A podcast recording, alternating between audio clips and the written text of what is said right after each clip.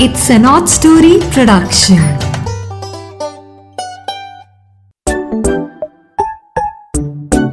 आवाज़ की दुनिया के मेरे प्यारे दोस्तों, आपका बहुत बहुत वेलकम नीरा की नैया आपको सैर कराने के लिए हाजिर है। नीरा की नैया में सैर जब करेंगे तो आज के समुद्र में हमें एक मछली नज़र आ रही है।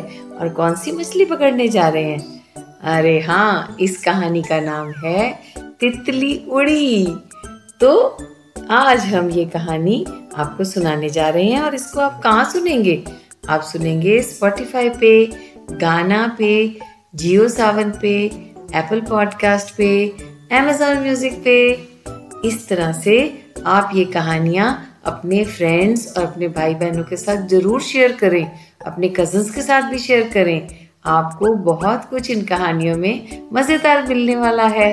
तो अभी हम शुरू करते हैं आज की कहानी तितली उड़ी। एक नन्ही तितली अपने पंख पसार, पहली पहली बार अपने प्यूपा नुमा खोल से बाहर आ खुली हवा में उड़ान पर निकली। कोमल पंख उसे बहुत हल्का महसूस करा रहे थे। अपने पंखों के खूबसूरत रंगों को देखकर मैं खुद ही मुग्ध हुई जा रही थी। इतराते इतराते इधर उधर खुली हवा में उड़ती जा रही थी। उसे ये उड़ना बहुत लुभावना लग रहा था, क्योंकि वो ये उसकी पहली उड़ान थी। खुली हवा में बहुत लुभावनी सी उड़ान भरते हुए वह जंगल की हरियाली और पौधों पर लगे फूल उसको अपनी ओर खींच रहे थे। फूलों के रंगों को देखते हुए इधर उधर मुंडराते हुए, आखिरकार थक कर वह एक फूल पर जा बैठी। उसे अब तक भूख भी बहुत जोरों से लगाई। वह सोच ही रही थी कि अपनी भूख का वो क्या हल ढूंढे। तो उसे महसूस हुआ कि इस फूल की महक में बहुत लुभावना सा स्वाद आ रहा है। हाँ झिझकते झिझकते उसने फूल के बीचों बीच रखी सुराही नुमा आकार की चीज़ को अपनी जीभ से चखा। अरे, क्या पाया? वाह, ये तो बहुत मीठा लिक्विड है। भूख से बेहाल हमारी नन्ही तितली लपालप करके फूल का सारा रस पीने लगी। मन में उसने भगवान का शुक्र किया कि उसे किसी बढ़िया फूल पर बैठने की प्रेरणा दी। जिसमें उसके लिए मीठा मीठा स्वादिष्ट रस भरा था। जब जरा पेट भर गया तो उसने भगवान का दूसरा शुक्र किया कि थैंक गॉड उसकी तीन जोड़ी टांगे हैं। हाँ बच्चों बटरफ्लाईज और कीड़े मकोड़े, यानी इंसेक्ट्स की तीन जोड़ी टांगे होती हैं, छह टांगे होती हैं।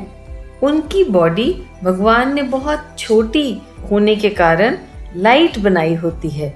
उनकी टांगों में कोई हड्डी नहीं होती। बहुत पतली पतली टांगे होती हैं और बैलेंस बनाने के लिए ये तीन जोड़ी टांगे, यानी छह टांगे, बहुत काम की होती हैं। है ना कुदरत का करिश्मा? बहुत अजीब करिश्मा है। तो हमारी ये तितली रानी छह टांगों का शुक्र इसलिए भी कर रही थी कि अगर वो फूल का रस पीती और उसकी दो ही टांगे होती तो वो तो गिर ही जाती। ये जो छह टांगे थी, इसी ने उसको बैलेंस करने में बहुत आसानी कर दी। फूल तो बहुत ही कोमल पंखड़ियों वाले होते हैं, तितलियों को सहारा नहीं दे पाते। तितली ने यह रस पीने का काम बड़ी मुश्किल से एक जिम्नास्ट की तरह पूरा किया। कभी इधर मुड़कर, कभी उधर मुड़कर, कभी घूमकर बार बार एक फूल के ऊपर से उड़कर फिर दूसरे और फिर तीसरे फूल पर बैठकर उसने पूरी मेहनत लगाकर उन फूलों का रस चूसा। जब उसका पेट भर गया तो आखिरकार चैन से एक टहनी पर बैठकर सुस्ताने लगी, आराम करने लगी। अरे, ये क्या? उसके प्यारे प्यारे पैर पीली पीली धूल से भर गई हैं। उसकी टांगों पर तो फूलों का पराग चिपक गया है। ओहो! मैं तो सुबह सुबह ड्यूटी क्वीन की तरह सैर को निकली थी। ये मेरे साथ क्या हो गया? गुस्से में सोचने लगी, ठीक है, अब से मैं फूलों पर नहीं जाऊँगी। ये तो मुझे गंदा कर देते हैं। मुझे भूख मिटाने के लिए कुछ और सामान ढूंढना पड़ेगा। ये सामान तो मेरे लिए ठीक नहीं है। पास की टहनी पर एक भवरा भी सुस्ता रहा था। तितली की इस परेशानी वाली बातों को सुनकर और उसे अपने पैर और पंख झाड़ते हुए देखकर बोला, बहन, तुम किस बात से इतनी परेशान लग रही हो? तितली एक हमदर्दी वाली आवाज़ सुनकर भावुक हो गई और रुआसी आवाज़ में उसने अपनी हालत उस भंवरे को बताई, देखो, मेरे पंख कितने प्यारे हैं, लेकिन मेरी टांगे कितनी गंदी हो गई हैं, बिल्कुल सुंदर नहीं लग रही। मैं फूलों पर कभी नहीं जाऊँगी। भंवरा उससे उम्र में बड़ा था। उसने दुनिया देखी थी। बहुत गंभीर पर मधुर आवाज़ में तितली को समझाते हुए प्यार से बोला, क्या तुम मुफ़्त में फूलों से भोजन लेना चाहती हो? वह बोली तो भंवरे भैया, मैं इसमें क्या कर सकती हूँ? भंवरा बोला, तुम्हें कुछ नहीं करना। यह जो पराग, यानी पोलन, तुम्हारी टांगों पर एक फूल से चिपकता है, वह दूसरे फूल पर जाकर झड़ जाता है। जब यह पोलन फूल के बीचों बीच बनी सुराही पर पड़ता है तो खुद ब खुद यह उसके अंदर जाकर उसमें बीज बनाता है और फिर वो फूल अपनी पंखड़ियाँ झाड़कर अपनी सुराही को एक फल में परिवर्तित करता है, रसीले फल में बदल देता है। फिर जहाँ जहाँ वह फल जाकर गिरते हैं या कोई उन्हें खाता है तो उनके बीज भी वहाँ गिरकर नए पौधे बनाते हैं। इस तरह तुम्हारी मदद से पौधे फलते फूलते हैं। देखो, तुम फूलों के लिए कितनी इम्पोर्टेंट हो। नन्ही तितली पहले तो हैरान हो बड़ी बड़ी आँखों से भवरे को देखती रही और फिर जब धीरे धीरे उसे सारी बात समझ में आई उसे अपने पर गर्व होने लगा। वह फूली न समाने लगी। बोली, भंवरे भैया, तुम भी ऐसी ही मदद करते हो ना फूलों की? तो भवरा बड़े गर्व के साथ बोला हाँ बिल्कुल।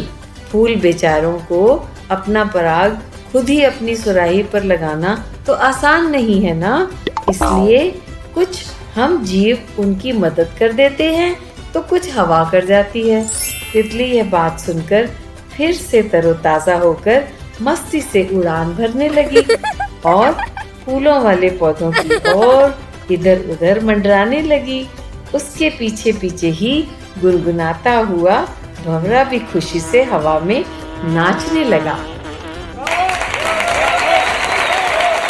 तो मेरे प्यारे दोस्तों, यही है हमारा साइंस की क्लास का एक टॉपिक इसे कहते हैं पॉलिनेशन जब ये स्टोरी पढ़ लोगे साइंस की बुक का टॉपिक बहुत इंटरेस्टिंग लगेगा।